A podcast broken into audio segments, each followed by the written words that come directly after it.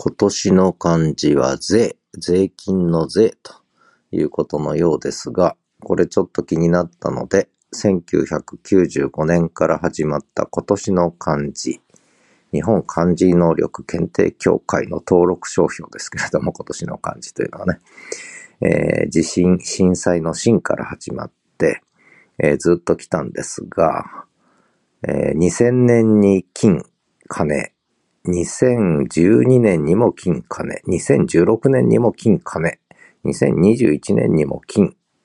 で、2021年の金の後には税が2年後に来ると。2012年の2年後にも税が来てると、えー、いうことなんですね。さらに金の後には戦が来る時も2回ほどあるということで、さて来年の漢字は何になるんでしょうか ?5 時間後に発表します。